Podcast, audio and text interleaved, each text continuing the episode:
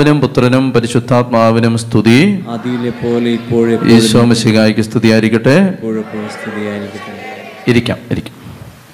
ഉറക്കെ പറഞ്ഞേ ഹല്ലേ ലുയാ സന്തോഷാണോ? അതെയോ? ഏ? നിങ്ങളുടെ അയൽപക്കക്കാർക്ക് വല്ല ദുരിതവും വന്നോ? പിന്നെ എന്നെ ഇത്ര സന്തോഷം? ചൊത്തി പറഞ്ഞേ ഹാലേ ലുയാ ഹാലേ ലുയാ നമ്മൾ സന്തോഷിക്കുന്നത് മറ്റുള്ളവരുടെ തകർച്ചയിൽ ആണോ? പിന്നെ? മറ്റുള്ളവരുടെ ഉയർച്ചയിൽ. സന്തോഷിക്കുന്നവരോട് കൂടി സന്തോഷിക്കാനാണോ? കരയുന്നവരോട് കൂടി കരയാനാണോ എളുപ്പം? സന്തോഷിക്കുന്നവരോട് കൂടി സന്തോഷിക്കാനാണോ? കരയുന്നവരോട് കൂടി കരയാനാണോ എളുപ്പം? ഏ? കരയുന്നവരോട് കൂടി കരയാൻ ആണോ? അതാണോ എളുപ്പം? ആ നിങ്ങൾ സത്യം പറഞ്ഞു. അല്ലേ സന്തോഷിക്കുന്നവരുടെ കൂടെ ഇപ്പം നിങ്ങളുടെ കൂടെ ജോലി ചെയ്യുന്ന സഹപ്രവർത്തകന് സഹപ്രവർത്തകയ്ക്ക് പത്ത് കോടി രൂപ ലോട്ടറി അടിച്ചു. അപ്പോൾ സന്തോഷിക്കുന്നവരോട് കൂടി സന്തോഷം വരുമോ അയ്യോ പക്ഷെ സന്തോഷം വരണം. അങ്ങനെയാണ് കർത്താവ് പറയുന്നത്. സന്തോഷിക്കുന്നവരോട് കൂടി സന്തോഷിക്കുവിൻ എന്ന് കർത്താവ് പറയുകയാണ്. അപ്പോൾ അതുകൊണ്ട് നമ്മുടെ സന്തോഷം എന്ന് പറയുന്നത് എല്ലാവരുടെയും സന്തോഷമാണ്. എല്ലാവരും പോലീസ്ലിക പറയുന്നുണ്ട് ആര് വേദനിക്കുമ്പോഴാണ് ഞാൻ തകരാത്തത്? അതായത് മറ്റൊരാളുടെ വേദനയാണ് നമ്മുടെ വേദന. മറ്റൊരാളുടെ സന്തോഷമാണ് നമ്മുടെ സന്തോഷം. അപ്പം അങ്ങനെ ഒരു അവസ്ഥയിലേക്ക് നമ്മുടെ ഹൃദയം വളരണം. അതാണ് ഈ വചനമൊക്കെ കേൾക്കുന്നതിന്റെ ഒരു ഇഫക്റ്റ് അവിടേക്കാണ് വരേണ്ടത്. അതായത് നമ്മുടെ മറ്റുള്ള ആളുകളൊക്കെ വളരുന്നതിൽ മെച്ചപ്പെടുന്നതിൽ സന്തോഷിക്കണം. അങ്ങനെ സന്തോഷിക്കാൻ കഴിയുമ്പോഴാണ് ആത്മീയ ജീവിതം വളരുന്നത്. ഞാൻ വെറുതെ സന്ദർഭവശാൽ പറഞ്ഞു എന്നേ ഉള്ളൂ. പക്ഷേ നമ്മുടെ വിഷയം അതല്ല. നമ്മുടെ വിഷയം നിയമാവർത്തനം ഇരുപത്തി മൂന്നാണ് നിയമാവർത്തനം ഇരുപത്തി മൂന്ന് നിയമാവർത്തനം ഇരുപത്തി മൂന്ന് അപ്പോൾ ഇവിടെ നിയമാവർത്തന പുസ്തകം ഇരുപത്തി മൂന്നാമത്തെ അധ്യായത്തിൽ നമ്മൾ വായിക്കുന്നത് ചില വിഭാഗത്തിൽപ്പെട്ടവരെ പള്ളി കയറ്റരുത് അതാണ് അതിനകത്തെ പ്രതിപാദന വിഷയം. നിങ്ങൾക്ക് വളരെ ഇഷ്ടപ്പെടാൻ സാധ്യതയുണ്ട്. അതായത് ചില കൂട്ടരെ ഒന്നും പള്ളിക്കകത്ത് കയറ്റിക്കൂടാ എന്നുള്ളതാണ് അതിനകത്തെ പ്രതിപാദന വിഷയം. അതെന്തൊക്കെയാണ്? ആ അപ്പോൾ നിങ്ങൾ എല്ലാം ഒന്ന് വായിക്കണ്ട. അതായത് ശരീരത്തിൽ ചില വൈകല്യങ്ങളുള്ളവരെ സഭയിൽ പ്രവേശിപ്പിക്കരുത്. ഇങ്ങനെ പറയുകയാണ്. ശരീരത്തിൽ ചില വൈകല്യങ്ങളുള്ളവരെ സഭയ്ക്കകത്ത് കയറ്റാൻ പാടില്ല. പിന്നെ പറയുകയാണ് വേശ്യാപുത്രൻ സഭയിൽ പ്രവേശിക്കാൻ പാടില്ല. മോശപ്പെട്ട ജീവിതം നയിക്കുന്ന സ്ത്രീകളുടെ മക്കളെ സഭയിൽ കയറ്റരുത്. എന്നിട്ട് പറയാണ് പത്താമത്തെ തലമുറ വരെ അവന്റെ സന്തതികളും കർത്താവിന്റെ സഭയിൽ പ്രവേശിക്കരുത്. കണ്ടോ? അപ്പോൾ സഭയിൽ അവരെ ഒന്നും കയറ്റാൻ പാടില്ല. നിങ്ങളെന്ത് പറയുന്നു? നിങ്ങൾക്ക് എന്നാ തോന്നുന്നു? നിങ്ങൾ ഇതിനോട് യോജിക്കുന്നോ? വചനമാണ്. ആഹാ. അങ്ങനെ അതായത് വേശ്യാപുത്രന്മാരെ സഭയിൽ കയറ്റാൻ പാടില്ല. പിന്നെ പറയാണ് അമ്മോന്യരോ മൊവാബ്യരോ കർത്താവിന്റെ സഭയിൽ പ്രവേശിക്കരുത്. അമ്മോന്യരെയും മൊവാബിരെയും കർത്താവിന്റെ സഭയിൽ പ്രവേശിപ്പിക്കാൻ പാടില്ല. അവരൊക്കെ നമ്മുടെ ഈ ലോത്തിന്റെ പരമ്പരയാണ്. അപ്പോൾ അവരെയൊന്നും സഭയെ കയറ്റാൻ പാടില്ല. ഇങ്ങനെയൊക്കെ പറഞ്ഞിരിക്കുകയാണ്. അപ്പോൾ ഇവിടെ നമ്മൾ മനസ്സിലാക്കേണ്ടത് ഇത് വായിക്കുമ്പോൾ നിങ്ങൾ ചിന്തിക്കരുത്. ഈ കാലഘട്ടത്തിൽ ഇത് ബാധകമാണെന്ന് ഈ കാലഘട്ടത്തിൽ ഇത് ബാധകമല്ല. മറിച്ച് കർത്താവ് ഇതെല്ലാം തിരുത്തി. കർത്താവ് തിരുത്തിയിട്ട് ആദ്യമായിട്ട് പറുദീസയിലേക്ക് വീണ്ടും പ്രവേശിപ്പിച്ചത് ആരെയാണ്? ആദമടച്ചു കളഞ്ഞ പറുദീസയിലേക്ക് ആദ്യമായി ഈശോ പ്രവേശിപ്പിച്ചത് ആരെയാണ്? ഒരു കള്ളനെയാണ്. ഒരു കള്ളനെ പ്രവേശിപ്പിച്ചിട്ട് കർത്താവ് വിശംസിക പറയുകയാണ് ഈ നിയമം ഞാൻ അസാധുവാക്കിയിരിക്കുന്നു. അതുകൊണ്ട് ദൈവസന്നിധിയിലേക്ക് എല്ലാവർക്കും പ്രവേശനമുണ്ട്. ഇതാണ് ഒന്നാമത്തെ വിഷയം. ഇന്നത്തെ നമ്മുടെ ചിന്തയുടെ ഒന്നാമത്തെ വിഷയം ഇതാണ് കള്ളനും കൊലപാതകയ്ക്കും വ്യഭിചാരിക്കും കവർച്ചക്കാരനും അത്യാഗ്രഹിക്കും തിന്മയിൽ വീണുപോയവർക്കുമെല്ലാം ദൈവസന്നിധിയിൽ പ്രവേശനമുണ്ട്. എബ്രായ ലേഖനത്തിൽ നമ്മൾ വായിക്കും യേശുക്രിസ്തുവിന്റെ രക്തം മൂലം വിശുദ്ധ സ്ഥലത്തേക്ക് പ്രവേശിക്കാൻ നമുക്ക് വലിയ ആത്മധൈര്യം ലഭിച്ചിരിക്കുകയാണ്. അപ്പോൾ നമ്മുടെ മനസ്സിലേക്ക് ഒന്നാമതായി എഴുതേണ്ട പ്രധാനപ്പെട്ട ഒരു കാര്യം ഇതാണ്. ഹെബ്രായർ പത്താം അധ്യായം പത്തൊമ്പതാം വാക്യം. വായി നിങ്ങൾ വായിക്കേണ്ട കേട്ടാൽ മതി. ഹെബ്രായർ പത്താം അധ്യായം പത്തൊൻപതാം വാക്യം. എന്റെ സഹോദരങ്ങളെ യേശുക്രിസ്തുവിന്റെ രക്തം മൂലം വിശുദ്ധ സ്ഥലത്തേക്ക് പ്രവേശിക്കാൻ നമുക്ക് മനോധൈര്യമുണ്ട്. ഒന്ന് കേട്ടേത് എന്റെ സഹോദരങ്ങളെ യേശുക്രിസ്തുവിന്റെ രക്തം മൂലം വിശുദ്ധ സ്ഥലത്തേക്ക് പ്രവേശിക്കാൻ നമുക്ക് മനോധൈര്യമുണ്ട്. അപ്പോൾ ഈ നിയമം കർത്താവ് തിരുത്തി. സഭയിൽ എല്ലാവർക്കും പ്രവേശിക്കാം. എല്ലാവർക്കും ദൈവസന്നിധിയിലേക്ക് പ്രവേശിക്കാനുള്ള അവകാശം യേശു ക്രിസ്തുവിന്റെ കുരിശുമരണത്തിലൂടെ തുറന്നു കിട്ടി. ഇനി ഇവിടെ പറയുകയാണ് മൊവാബ്യരെ സഭയിൽ പ്രവേശിപ്പിക്കരുത്. യേശുക്രിസ്തുവിന്റെ വല്യമ്മച്ചിമാരിൽ ഒരാളായ റൂത്ത് മൊവാബ്യ സ്ത്രീയായിരുന്നു അല്ലേ? അപ്പൊ ഈശോ അതെല്ലാം തിരുത്തുകയാണ്. എല്ലാ പാപികളെ വിജാതീയരെ അന്യദേശക്കാരെ അന്യജാതികളെ എല്ലാം കർത്താവ് തന്റെ സഭയിലേക്ക് വിളിച്ചു. അപ്പോൾ അതുകൊണ്ട് നമ്മൾ ആരെയും മാറ്റി നിർത്താൻ പാടില്ല. ഇതാണ് ഇവിടെയുള്ള സന്ദേശം. ആരെയും മാറ്റി നിർത്താൻ പാടില്ല. ഒരാളെപ്പോലും നമ്മുടെ സ്നേഹ വലയത്തിൽ നിന്ന് മാറ്റി നിർത്താൻ പാടില്ല. അപ്പോൾ നമ്മൾ പറയാൻ പാടില്ല അവർ ആ ജാതിക്കാരാണ് അവർ ആ മതത്തിൽപ്പെട്ടവരാണ് അതുകൊണ്ട് അവരെ എല്ലാം മാറ്റി നിർത്തണം ഇങ്ങനെ പറയാൻ പാടില്ല. സുവിശേഷത്തെ വികലമാക്കരുത്. സുവിശേഷം എല്ലാവർക്കും വേണ്ടിയുള്ളതാണ്. എല്ലാവരെയും ആശ്ലേഷിക്കുന്നതാണ്. എന്നൊക്കെ പറഞ്ഞേ. ഹാലേ ലുയാ ഹാലേ ലുയാ ഹാലേ ലുയാ നിങ്ങൾ നല്ല ശ്രദ്ധ തരുന്നുണ്ട്. എനിക്ക് ഒത്തിരി ഒച്ച എടുക്കില്ല. ആകെ പ്രശ്നമായിരിക്കുകയാണ് ഇവിടെ എല്ലാം അതുകൊണ്ട് വളരെ സാവധാനത്തിലേ പറയൂ. നിങ്ങൾ ശ്രദ്ധിച്ചിരിക്കുന്നുണ്ട്. ഇത് തുടരണം. ഉറങ്ങരുത് നമ്മൾ പ്രധാനപ്പെട്ട കാര്യങ്ങൾ പഠിച്ച് നിയമാവർത്തനത്തിന്റെ ലാസ്റ്റ് ബട്ട് വൺ ക്ലാസ് ആണിത്. എന്ന് പറഞ്ഞാൽ ഇന്ന് നിയമാവർത്തനം ഏതാണ്ട് തീരും. അടുത്ത ശനിയാഴ്ച നിയമാവർത്തനത്തിന് നമ്മൾ സീൽ ചെയ്യും. അപ്പോൾ ഇന്ന് അതിന്റെ സമാപന ഘട്ടത്തിലേക്ക് പ്രവേശിക്കുകയാണ്. അതുകൊണ്ട് നിങ്ങൾ വളരെ ശ്രദ്ധിക്കണം. ഞാൻ വളരെ പതുക്കെ സാവകാശം പറഞ്ഞോളാം. നിങ്ങൾ ശ്രദ്ധിച്ചിരുന്നാൽ മതി. ഒന്നാമത്തെ കാര്യം അതാണ്. എല്ലാ കൂട്ടം ആളുകൾക്കും ദൈവത്തിന്റെ രാജ്യത്തിൽ പ്രവേശനമുണ്ട്. രണ്ടാമതായിട്ട് നമ്മൾ കാണേണ്ട മറ്റൊരു പ്രധാനപ്പെട്ട കാര്യം എന്ന് പറയുന്നത് കർത്താവ് പറഞ്ഞു തരുന്നത് പാളയത്തിന്റെ വിശുദ്ധി. അത് ഒരു വാക്യം ഒന്ന് വായിച്ചേ.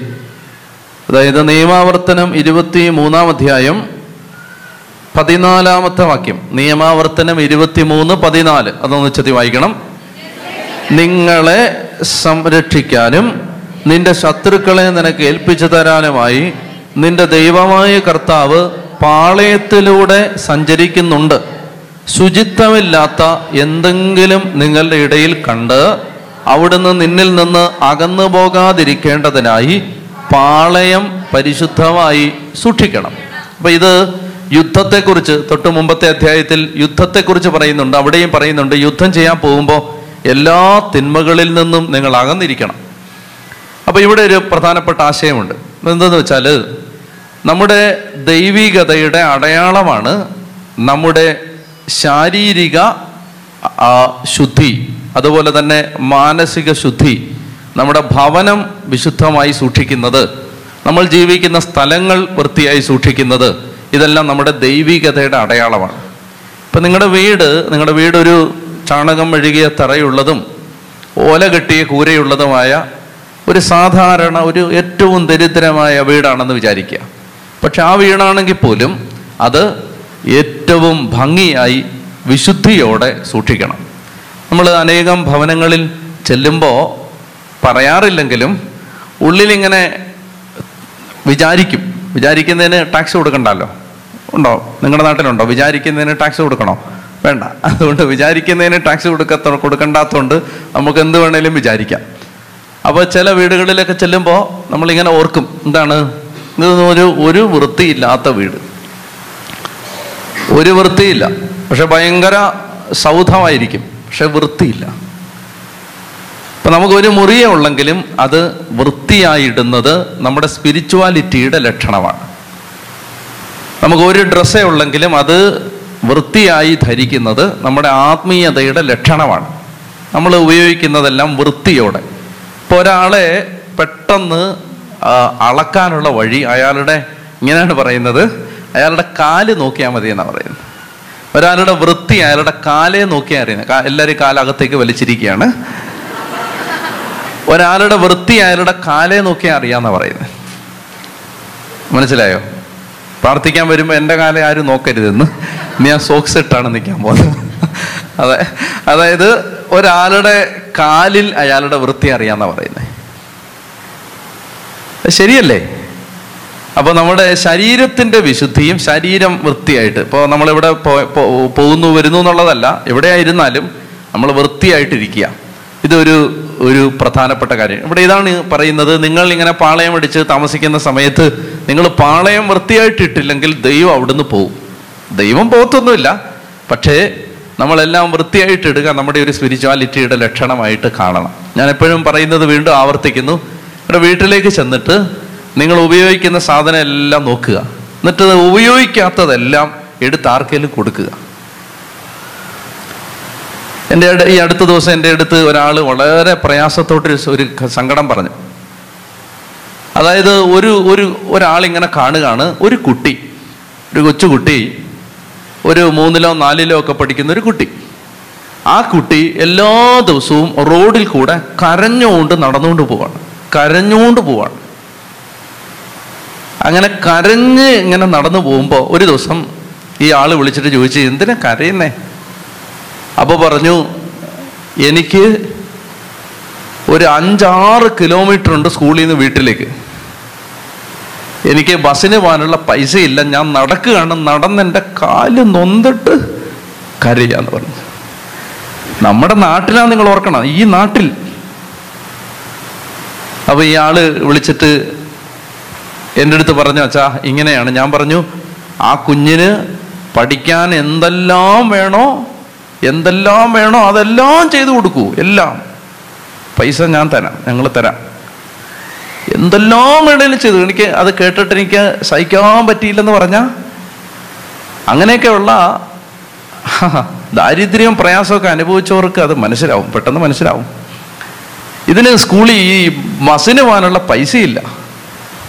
അപ്പോൾ ഇതിന്റെ അമ്മ ഒരു സ്ഥലത്ത് പോയിരിക്കുകയാണ് നിവൃത്തിയില്ലാത്തതുകൊണ്ട് വല്യമ്മച്ചയുടെ കൂടാണ് ഇത് ജീവിക്കുന്നത്. പൈസ ഇല്ലാത്തതുകൊണ്ട് നടക്കുകയാണ്. ഞാൻ പറഞ്ഞതേ എന്നിട്ട് ആ എന്റെ അടുത്ത് പറഞ്ഞ അച്ഛാ ഞാൻ ചെന്നു ചെന്നിട്ട് അവിടെ ചെന്നു ചെന്ന വീട്ടിൽ ചെന്നു ചെന്നപ്പോൾ എന്റെ അച്ഛാ ബാഗ് കണ്ട കരഞ്ഞു പോകുന്നു. പറഞ്ഞു ബാഗേ സ്കൂൾ ബാഗ്? സ്കൂൾ ബാഗ് കണ്ട കരഞ്ഞു പോകുന്നു പറഞ്ഞു. ഞാൻ പറഞ്ഞു കടയിൽ കിട്ടുന്ന ഏറ്റവും നല്ല ബാഗ് വാങ്ങിച്ചുകൂട് ബെസ്റ്റ് ബാഗ് വാങ്ങിച്ചുകൂട് കീറി മൊത്തം കീറിയിരിക്കുകയാണ്. അന്നേരമാണ് നമ്മുടെ കൊച്ചിന്റെ ഉപയോഗിക്കാത്ത പതിനഞ്ച് ബാഗ് വീട്ടിലിരിക്കുന്നത്. എന്നാലോചിച്ച് നോക്കണം നിങ്ങൾ അന്നേരമാണ് നമ്മൾ ഉപയോഗിക്കാത്ത പല കാര്യങ്ങളും വെറുതെ നമ്മൾ ഇങ്ങനെ കൂട്ടി വെച്ചിരിക്കുക. അതുകൊണ്ട് വിശുദ്ധ ക്ല ക്ലമന്റ് അതുപോലെ വിശുദ്ധ ക്രിസോസ്റ്റം ഇവരെല്ലാം പറയുമായിരുന്നു നിങ്ങൾ ഉപയോഗിക്കാത്ത വസ്തുക്കൾ പാവപ്പെട്ടവന്റെതാണ് നിങ്ങൾ പിടിച്ചു വെച്ചിരിക്കുകയാണ്. അപ്പൊ അതുകൊണ്ട് നമ്മൾ ഒരു കാര്യം ഓർത്തിരിക്കണം. നമ്മുടെ കയ്യിൽ നമ്മൾ ഉപയോ അപ്പൊ നമുക്ക് ഉപയോഗമുണ്ട്. ഇപ്പൊ ഇത് ഞാൻ ഉപയോഗിക്കുന്നതാണ്. വെരി ഗുഡ് നീ ഉപയോഗിക്കും. നിനക്ക് ഉപയോഗിക്കാൻ നിനക്ക് ഉപയോഗിക്കാൻ ഏറ്റവും നല്ലത് ഉപയോഗിക്കുക നിന്റെ കാര്യത്തിന് ഇപ്പോൾ നിനക്ക് എന്താണ്? നിനക്ക് ഏറ്റവും നല്ല പേന വേണം. അത് ഉപയോഗിക്കുക വാങ്ങിച്ച് ഉപയോഗിക്കുക പക്ഷെ ഉപയോഗിക്കാത്ത എത്രയോ വസ്തുക്കൾ നമ്മുടെ വീടുകളിലുണ്ട്. ഉപയോഗിക്കുന്നില്ല. വെറുതെ വെച്ചിരിക്കുകയാണ്. എന്നെങ്കിലും ഒരു ഉപയോഗം വരുമെന്ന് വിചാരിച്ചിരുന്നിട്ട് അവസാനം ഇതെന്ത് ചെയ്യും? പൂത്ത് ദ്രവിച്ച് ഉപയോഗമില്ലാതെ കളയും. പക്ഷെ നിങ്ങൾ ഉപയോഗിക്കാതെ വെച്ചിരിക്കുന്ന ഒരു പഴയ ബാഗ് എടുത്ത് കൊടുത്താൽ ഒരു കുഞ്ഞിന്റെ കണ്ണുനീര് അതിങ്ങനെ തുടയ്ക്കും. അപ്പോൾ അതുകൊണ്ട് ഇത് ജീവിതത്തിൽ എപ്പോഴും നമ്മൾ എന്ത് എന്ത് സാധനം വാങ്ങിച്ചാലും ജീവിതത്തിൽ പോളിസി ഉണ്ടാവണം ഉപയോഗിക്കാത്തതാണ്. അത് ആർക്കെങ്കിലും എടുത്തും കൊടുത്തേക്കണം. അത് ആരാന്ന് നോക്കരുത് ആർക്കെങ്കിലും എടുത്തും കൊടുക്കണം. വച്ചേക്കരുത്. കൂട്ടി വെക്കുന്ന ഒരു പരിപാടി ജീവിതത്തിൽ വെക്കരുത്. എല്ലാം ഇത് വേണ്ട ആളുകൾ വേറെ ഇങ്ങനെ ഇരിക്കുകയാണ് ഉച്ചത്തി പറഞ്ഞേ ഹാലേ ലുയാ ഉറക്കെ പറഞ്ഞേ ഹാലേ ലുയാ ഹാലേ ലുയാ ഹാലേ ലുയാ ഹാലേ ലുയാ അതുകൊണ്ട് നമ്മൾ ഈ നടന്നു പോകുന്ന വഴിയിലും കാണുന്ന വ്യക്തികളിലൊക്കെ നമ്മുടെ സഹായം ആവശ്യമുള്ളവരെ ഇങ്ങനെ ദൈവം ചുറ്റും ഇങ്ങനെ കൊണ്ട് നിർത്തിയിട്ടുണ്ട്. അത് കാണണം. എന്നിട്ട് നമ്മളവരെ കാണണം. അതാണ് ഇവിടെ ഈ ഞാൻ ഓർത്തപ്പോൾ പറഞ്ഞതേ ഉള്ളൂ. നമ്മൾ വൃത്തിയായിട്ട് ഇടണം ഒത്തിരി സാധനങ്ങൾ വീട്ടിൽ ചുമ്മാ ഡംപ് ചെയ്തിരിക്കുകയാണ്. അതിനൊന്നും ആവശ്യമൊന്നുമില്ല. അതെടുത്ത് കൊടുക്ക്. യൂറോപ്പിലൊക്കെ ചെല്ലുമ്പോൾ അമേരിക്കയിലൊക്കെ ചെല്ലുമ്പോൾ അവിടെ വഴിവെക്കൽ ഇതുപോലെ ഈ സെയിൽ വെച്ചിട്ടുണ്ട്. അതായത് അവർക്ക് വീട്ടിൽ ആവശ്യമില്ലാത്ത സാധനം എല്ലാം അവരെടുത്ത് വെളിയിൽ ഫോർ സെയിൽ എന്നൊരു ബോർഡും വെച്ചിട്ട് വെളി വെച്ചേക്കും. അത് ആരെങ്കിലും വന്ന് ആവശ്യമുള്ളവർ കുറഞ്ഞ വിലയ്ക്ക് വാങ്ങിച്ചുകൊണ്ട് പോകും. കൂടുതൽ നമ്മുടെ മലയാളികളാണ് വാങ്ങിക്കുന്നത്. കാരണം ഇത് ലാഭത്തിൽ കിട്ടുന്നതുകൊണ്ട് എല്ലാം വാങ്ങിക്കും. ഇവർക്ക് ഉപയോഗമൊന്നുമില്ല. അത് എന്നിട്ട് അത് കൊണ്ടുവന്ന് വീടിന്റെ ബേസ്മെന്റിൽ കൊണ്ട് തള്ളിയിരിക്കും ഞാൻ പല വീട്ടിലും പോകുമ്പോൾ ബേസ്മെന്റ് വെഞ്ചരിക്കാനൊക്കെ പോകുമ്പോൾ ബേസ്മെന്റിൽ പോകും ബേസ്മെന്റ് താഴെ. അവിടെ ഈ ഈ സെയിലിൽ വെച്ച മുഴുവൻ സാധനം വാങ്ങിച്ച് ഡംപ് ചെയ്തിരിക്കുകയാണ്. നാട്ടിൽ കൊണ്ടുപോകുമ്പോൾ കൊടുത്ത് അങ്കിളിനും മാമിക്കൊക്കെ കൊടുത്ത് അവരെ പ്രസാദിപ്പിക്കാനാണ്. സെയിലിന് വാങ്ങിച്ചാണ്. എന്നൊക്കെ പറഞ്ഞേ ഹാലേ ലുയാ അപ്പൊ ഇതാണ് രണ്ടാമത്തെ കാര്യം. പിന്നെ ഇങ്ങോട്ട് വായിക്കുമ്പോൾ ഇരുപത്തിമൂന്നാം അധ്യായം കുറച്ച് താഴേക്ക് വായിക്കുമ്പോൾ പതിനെട്ടാമത്തെ വാക്യം വായിച്ചേ. പതിനേഴും പതിനെട്ടും വായിരും. പതിനേഴും പതിനെട്ടും. ഇസ്രായേൽ സ്ത്രീകളിൽ ആരും ദേവദാസികളാവരുത്. ഇസ്രായേൽ പുരുഷന്മാരും ദേവന്മാരുടെ ആലയങ്ങളിൽ വേശ്യാവൃത്തിയിൽ ഏർപ്പെടരുത് വേശ്യയുടെ വേതനമോ നായയുടെ കൂലിയോ നിന്റെ ദൈവമായ കർത്താവിന്റെ ആലയത്തിലേക്ക് നേർച്ചയായി കൊണ്ടുവരും. കേട്ടോ അപ്പൊ ഇത് വായിക്കുമ്പോൾ എന്തെങ്കിലും ഒരു സംഭവം പുതിയ നിയമത്തെ ഓർമ്മ വരുന്നുണ്ടോ? വേശ്യയുടെ വേതനമോ നായയുടെ കൂലിയോ പള്ളി കൊണ്ടുവരരുത്. ആ കാനാങ്കാരി സ്ത്രീയോട് ഈശോ എന്നാ പറഞ്ഞേ? മക്കളുടെ അപ്പമെടുത്ത് ആ അപ്പൊ അതിന് അങ്ങനെ ഒരു അർത്ഥങ്ങൾ. അതായത് ഈ തെറ്റായ ജീവിതം നയിക്കുന്ന വിജാതീയരായ ആളുകളെ ഉപയോഗി വിളിക്കാൻ യഹൂദർ ഉപയോഗിച്ചിരുന്ന ഒരു പേരാണ് നായ. ആ ഒരു അർത്ഥത്തിലും അതിന് വ്യാഖ്യാനം ഉണ്ടെന്ന് പറയാറുണ്ട്. അപ്പോൾ ഇതാണ് ഈ വേശ്യ നായ ഇതെല്ലാം സിമിലർ ഒരേ അർത്ഥമാണ്. വേശ്യ നായ അല്ലാതെ പട്ടിയുടെ എല്ല് പള്ളിയെ കൊണ്ടുവരില്ലെന്നല്ല പട്ടിക്ക് കിട്ടുന്ന എല്ല്. മറിച്ച് വേശ്യയുടെ വേതനമോ നായയുടെ കൂലിയോ എന്ന് പറഞ്ഞാൽ പാവം ചെയ്ത് കിട്ടുന്ന പണം പള്ളിയിലോട്ട് കൊണ്ടുവരരുത്. അങ്ങനെയാണ് അതിന്റെ അർത്ഥം. ഞാനത് എന്താ ഇതൊക്കെ വായിക്കുന്ന പറഞ്ഞാൽ ഇത് വായി പഠിച്ച് നിയമാവർത്തനം പഠിച്ചാണ് അങ്ങനെ ഇതൊന്നും പറഞ്ഞു തന്നില്ലെന്ന് നാളെ പറഞ്ഞിരുത് അതിനാണ് ഇത് ഞാൻ പറയുന്നത്.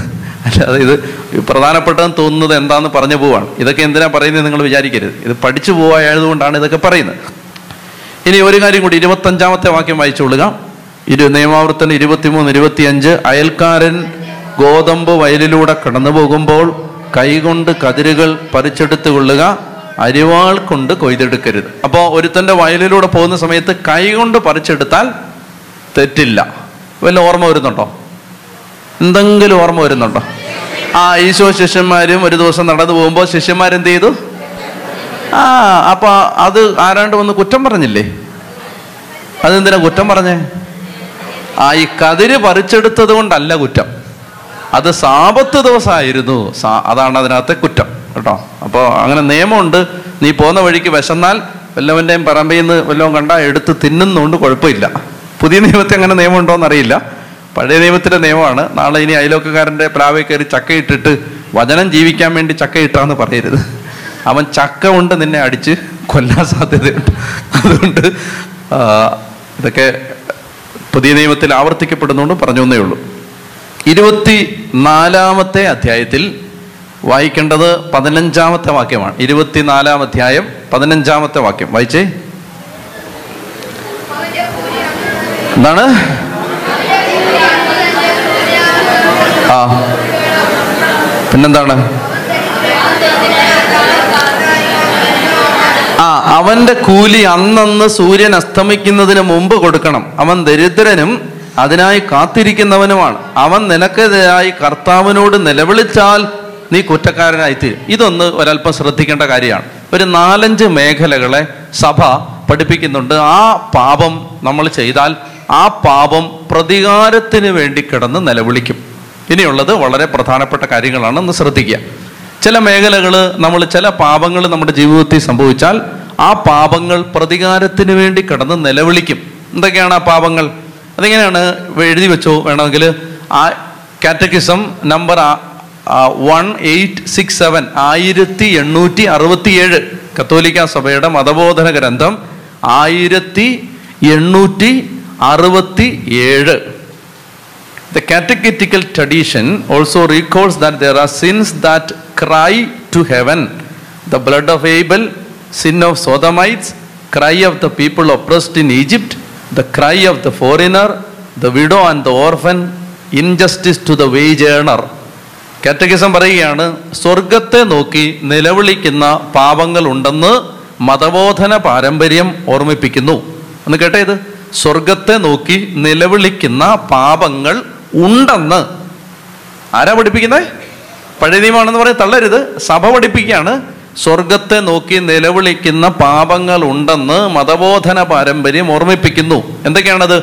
ആബേലിന്റെ രക്തം സോതോംകാരുടെ പാപം ഈജിപ്തിൽ ഞെരുക്കപ്പെട്ട ജനത്തിന്റെ വിലാപം വിദേശിയുടെയും വിധവയുടെയും അനാഥന്റെയും കരച്ചിൽ കൂലിവേലക്കാരനോട് കാണിക്കുന്ന അനീതി എന്നിവ ഉദാഹരണങ്ങളാണ്.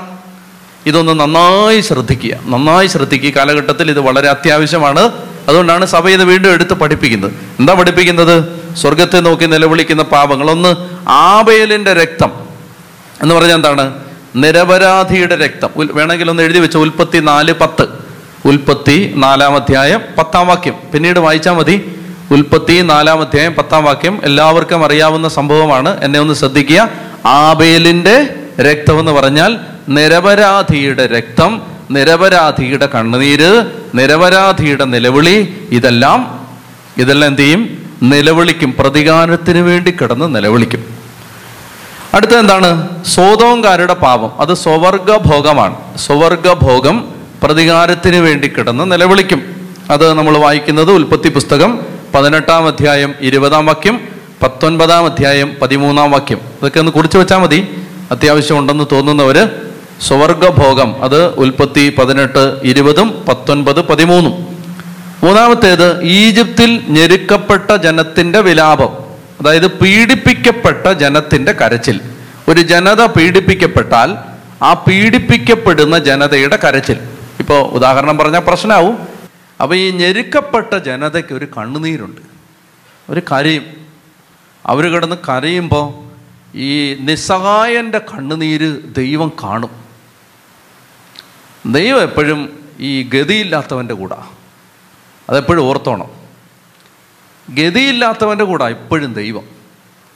എന്തെങ്കിലും രീതിയിൽ നമുക്കൊരു അഡ്വാന്റേജ് ഉണ്ടെങ്കിൽ നമ്മൾ കൂട്ടിക്കോണം ഡിസഡ്വാന്റേജഡ് ആയ ആളുകളുടെ കൂടാണ് ദൈവം. മനസ്സിലായോ? ഇപ്പം എനിക്ക് ആരോഗ്യമുണ്ട് ഒരുത്തൻ ആരോഗ്യം എഴുന്നേറ്റ് നിൽക്കാനും പറ്റുന്നില്ല. ഒരുത്തൻ തളർന്ന് കിടക്കുകയാണ് എനിക്ക് എഴുന്നേറ്റ് നിൽക്കാം. അപ്പോൾ ഞാൻ ഇവനെ അവിടെ തല്ലുകയാണ് തല്ലുന്ന സമയത്ത് എപ്പോഴും ദൈവം ഇനി എന്ത് വിഷയത്തിന്റെ പേരിലാണെങ്കിലും ഞാൻ ഇവനെ തല്ലുന്നെങ്കിലും ദൈവം എപ്പോഴും ആ തളർന്നവന്റെ കൂടാണ്. എനിക്ക് ഞാൻ പറയുകയാണത് എനിക്ക് നീ ന്യാ- ന്യായമാണ് അവനെ തല്ലുന്നത്. അവൻ എന്റെ തന്തയ്ക്ക് വിളിച്ചായിരുന്നു. അവനെ തല്ലുന്നത് ന്യായമാണ്. എന്ന് പറഞ്ഞാലും കർത്താവ് അതിനൊന്നും കൂട്ടു നിൽക്കില്ല. ഒന്ന് ഉച്ചതി പറഞ്ഞേ ഹാലേ ലുയാ ഹാലേ ലുയാ ഹാലേ ലുയാ അതുകൊണ്ട് ഞാൻ പറയുന്നത് ഇടയ്ക്കിടയ്ക്ക് നമ്മൾ സുവിശേഷം ഓർത്തിട്ട് നമ്മുടെ ജീവിതത്തിൽ നമുക്കിപ്പോൾ ലോകത്തുള്ള എല്ലാവരെയും കറക്റ്റ് ചെയ്യാനൊന്നും പറ്റില്ല. നമ്മുടെ ജീവിതത്തിൽ നോക്കണം എന്താണ്? നമ്മൾ ആരെയും ആരുടെയും കണ്ണുനീരിന് കാരണമാവാതിരിക്കാൻ എപ്പോഴും ഇങ്ങനെ ശ്രദ്ധിച്ചുകൊണ്ടേയിരിക്കണം. എവിടെയെങ്കിലും ഒരു മനുഷ്യൻ നമ്മളെ പ്രതി നിലവിളിക്കുന്നു എന്ന് തോന്നിയാൽ അത് പരിഹരിക്കണം നമ്മൾ. അതിനുള്ള ബാധ്യത നമുക്കുണ്ട്. അപ്പോൾ അതുവഴി നമുക്ക് അനുഗ്രഹമേ കിട്ടൂ. അപ്പോൾ ഇത് നിങ്ങൾ മനസ്സിലാക്കിയിരിക്കണം. അതുകൊണ്ട് ഈ ഈ നിലവിളിക്കുന്ന പാ ഈ വിഷയം വരുമ്പോൾ ഇത് പറയാതിരിക്കാൻ പറ്റില്ല. അതുകൊണ്ട് ഇത് പറയുന്നതാണ് ഈജിപ്തിൽ ഞെരുക്കപ്പെട്ട ജനത്തിന്റെ വിലാപം. അടുത്തത് വിദേശിയുടെയും വിധവയുടെയും അനാഥന്റെയും കരച്ചിൽ. അടുത്തത് വിദേശി വിദേശി എന്ന് പറഞ്ഞാൽ ഇപ്പോൾ ബംഗാളി വിദേശിയാണ് കേരളത്തിൽ. ബംഗാളി ആയതുകൊണ്ടും അവന് ബുദ്ധിയില്ലാന്ന് നമ്മൾ അവന് ബുദ്ധിയില്ലെന്ന് നമ്മളെ പറയത്തുള്ളൂ. അവന് ബുദ്ധിയുള്ളതുകൊണ്ടല്ലേ അവൻ നമ്മുടെ നാട്ടിൽ വന്ന് ജോലി ചെയ്ത് കാശുണ്ടാക്കി അവന്റെ നാട്ടിൽ പോകുന്നു? അവന് ബുദ്ധി ഉള്ളത് കൊണ്ടാണ് ഇവിടെയുള്ള കിഴങ്ങന്മാർക്ക് ബുദ്ധിയില്ലാത്തത് കൊണ്ടാണ് അവനെ കൊണ്ട് ജോലി ചെയ്യിച്ചിട്ട് നമ്മൾ സുഖമായിട്ടിരിക്കുന്നു. മനസ്സിലായില്ലേ? അപ്പോൾ അതുകൊണ്ട് ഈ ഗൾഫ് രാജ്യങ്ങളിലൊക്കെ ആളുകൾക്ക് അത് മനസ്സിലായി. അവരെന്നെ ഇത്? അവർ പിന്നെ ജോലിയൊന്നും ചെയ്യാതിരുന്ന് എല്ലാ മലയാളികളെയും കൊണ്ട് ജോലിയെല്ലാം ചെയ്യിച്ചിട്ട് ഇപ്പോൾ അവരെന്ത് ചെയ്തു? അവരെല്ലാം നാഷണലൈസേഷനാണ് അതുകൊണ്ട് സൗദി അറേബ്യയിൽ ഇപ്പം നിങ്ങളൊരു കമ്പനി തുടങ്ങിയാൽ ഒരു സൗദിയെ നിർബന്ധമായിട്ട് നിങ്ങൾ അവിടെ ജോലിക്ക് വെച്ചിരിക്കണം. അവൻ ജോലിയൊന്നും ചെയ്യത്തില്ല. വെറുതെ വന്ന് ഇങ്ങനെ ഇരിക്കും. ശമ്പളം കൊടുത്തോണം. അപ്പോൾ എന്ന് പറഞ്ഞ പോലെ നാളെ ഒരു കാലത്ത് കേരള ഗവൺമെന്റ് അങ്ങനെ നിയമം ഉണ്ടാക്കേണ്ടി വരും. നാല് ബംഗാളിയുടെ കൂട്ടത്തിൽ ഒരു മലയാളിയെ കൂടെ പൈസയൊന്നും പൈസ കൊടുത്തോണം ജോലിയൊന്നും ചെയ്യില്ല. അവനിങ്ങനെ വന്ന് നിൽക്കും അപ്പം ഞാൻ പറയുന്നത് ബംഗാളിക്ക് ബുദ്ധിയില്ലെന്നാണ് നമ്മൾ പറയുന്നത്. അവന് ബുദ്ധിയുള്ളത് കൊണ്ടാണ് അവനോട് ജോലിക്ക് വരുന്നത്. അല്ലേ? എന്നിട്ടൊന്നും അറിയാത്തവനെ പോലെ ചിരിച്ചൊക്കെ കാണിച്ച് നമ്മുടെ നമ്മുടെ കാശ് വാങ്ങിച്ചുകൊണ്ട് അവൻ പോകുന്നത് ബുദ്ധിയുള്ളത് കൊണ്ടാണ്. എന്ത് പറഞ്ഞപ്പോഴെന്നറിയാം? അവൻ വിദേശിയാണ്. അവനോട് ചോദിക്കാനും പറയാനൊന്നും ആരുമില്ല. അതുകൊണ്ടെന്നാൽ അവനെ അങ്ങ് പീഡിപ്പിച്ച് കളയാം. എന്ന് ചിന്തിക്കരുത്. അവന് ചോദിക്കാനും പറയാനും ഒരുത്തനുണ്ട്. ആരാണത്? ദൈവം. വിദേശി. അനാഥൻ. ഉണ്ടോ അനാഥൻ. ആരുമില്ല. നാഥനായിട്ട് ആരുമില്ലാത്ത ആളാണ് അനാഥൻ. അതുകൊണ്ട് അനാഥന്റെ എന്നാ അവന്റെ അതിര് മാന്താം ആ പെമ്പറന്നോത്തിയും കൊച്ചുങ്ങളും മാത്രമേ ഉള്ളൂ ആ വീട്ടിൽ. അതുകൊണ്ട് അവരുടെ അതിര് മാന്താം അങ്ങനെ ചിന്തിക്കരുത്. അവന് നാഥനായിട്ട് ദൈവമുണ്ട്. പിന്നെ പറയുകയാണ് വിധവ. അനാഥൻ വിധവ പരദേശി ഇവരുടെ കരച്ചിൽ. പിന്നെ പറയുകയാണ് കൂലിവേലക്കാരനോട് കാണിക്കുന്ന അനീതി. ഒരുത്തനെ കൊണ്ട് പണി ചെയ്യിച്ചിട്ട് ജോലി ചെയ്യിച്ചിട്ട് അവന്റെ കൂലി പിടിച്ചു വെക്കാൻ പാടില്ല. ജോലി ചെയ്തിട്ട് അവന്റെ കൂലി പിടിച്ചു വെക്കാൻ പാടില്ല. മറുവശമുണ്ട് ഇതിന്. ജോലിക്ക് പോയിട്ട് കള്ളപ്പണി ചെയ്യാനും പാടില്ല. അതെന്റെ മറുവശമാണ് മനസ്സിലായില്ല? ആ അങ്ങനെ എനിക്ക് തരാനുണ്ടെന്ന് ചിന്തിക്കരുത്. ഞാൻ നല്ലപോലെ പണിയെടുത്തോന്നും കൂടെ ഇടയ്ക്ക് ആലോചിച്ച് പോകണം. രണ്ടും ഉണ്ട്. ഓക്കെ. അപ്പോൾ ഇതിനെയൊക്കെ പറയുന്നത് ബൈബിൾ വിളിക്കുന്ന പേരെന്താണ്? സ്വർഗത്തെ നോക്കി നിലവിളിക്കുന്ന പാപങ്ങൾ. ഞാൻ എന്തിനെന്ന് പറഞ്ഞെന്നറിയാമോ? ഇങ്ങോട്ട് നോക്കിയേ. എന്തിനാ പറഞ്ഞേ? അപ്പോൾ ഇതെല്ലാം ഓർത്തിട്ട് അയ്യോ ഭാരമായി. അന്നേരമാണ് ചില കാര്യങ്ങൾ ഓർമ്മ വന്നത്. ഒട്ടും ഭാരപ്പെടണ്ട. വായിക്കാം. ഒന്നുമേ വേവലാതിപ്പെടേണ്ട ആവശ്യമില്ല. യോഹന്നാന്റെ ഒന്നാം ലേഖനം രണ്ടാം അധ്യായം ഒന്നും രണ്ടും വാക്യങ്ങൾ. ഒന്ന് യോഹന്നാൻ രണ്ടാം അധ്യായം ഒന്നും രണ്ടും വാക്യങ്ങൾ. ഉച്ചത്തി വായിക്കണം എല്ലാവരും വായിക്കണം. ഒന്ന് യോഹന്നാൻ ഒന്നാം അധ്യായം രണ്ടാം അധ്യായം ഒന്ന് യോഹന്നാൻ രണ്ടാം അധ്യായം ഒന്നും രണ്ടും വാക്യങ്ങൾ. വായിച്ച എന്റെ കുഞ്ഞുമക്കളെ നിങ്ങൾ പാപം ചെയ്യാതിരിക്കേണ്ടതിനാണ് എഴുതുന്നത്. ആ അപ്പോൾ ഇതെല്ലാം പറയുന്നത് എന്തിനാണ്? പാപം ചെയ്യാതിരിക്കാൻ വേണ്ടിയിട്ടാണ്. ഇപ്പം ഈ പാപത്തിന്റെ ലിസ്റ്റ് എന്തിനാണ് നിയമാവർത്തനം വായിച്ചപ്പോൾ പറഞ്ഞത്? പേടിപ്പിക്കാൻ വേണ്ടിയിട്ടാണോ? അല്ല പാപം ചെയ്യാതിരിക്കാം. അപ്പം ഈ മേഖലയിലൊന്നും നമ്മൾ നാളെ ഒരു കാര്യം വരുമ്പോൾ ഒരുത്തനെ പണിക്ക് വിളിച്ചു അവൻ പണി ചെയ്തു അവന് കാശ് കൊടുക്കണം. അപ്പോൾ ആ കാര്യത്തിൽ നമ്മൾ അന്നേരം ചിന്തിക്കരുത് അവന് അവന് നൂറ് രൂപ കുറച്ച് കൊടുക്കാം. അങ്ങനെ ചിന്തിക്കരുത്. അതിന് വേണ്ടിയിട്ടാണ്. പാവം ചെയ്യാതിരിക്കാൻ വേണ്ടിയിട്ടാണ്. എന്നിട്ട് വായിച്ചേ എന്നാൽ ആരെങ്കിലും പാപം ചെയ്യാൻ ഇടയായാൽ തന്നെ പിതാവിന്റെ സന്നിധിയിൽ നമുക്കൊരു മധ്യസ്ഥനുണ്ട്. നീതിമാനായ യേശു ക്രിസ്തു അവൻ നമ്മുടെ പാപങ്ങൾക്ക് പരിഹാര ബലിയാണ് നമ്മുടെ മാത്രമല്ല ലോകം മുഴുവന്റെയും പാപങ്ങൾക്ക്. അപ്പോൾ ഇതാണ് സുവിശേഷം. അപ്പം നമ്മുടെ ജീവിതത്തിൽ നിങ്ങളിപ്പോൾ ഓർക്കുകയാണ് എന്താണ്? എന്തിനാ ഞാൻ പറഞ്ഞതെന്നറിയാമോ?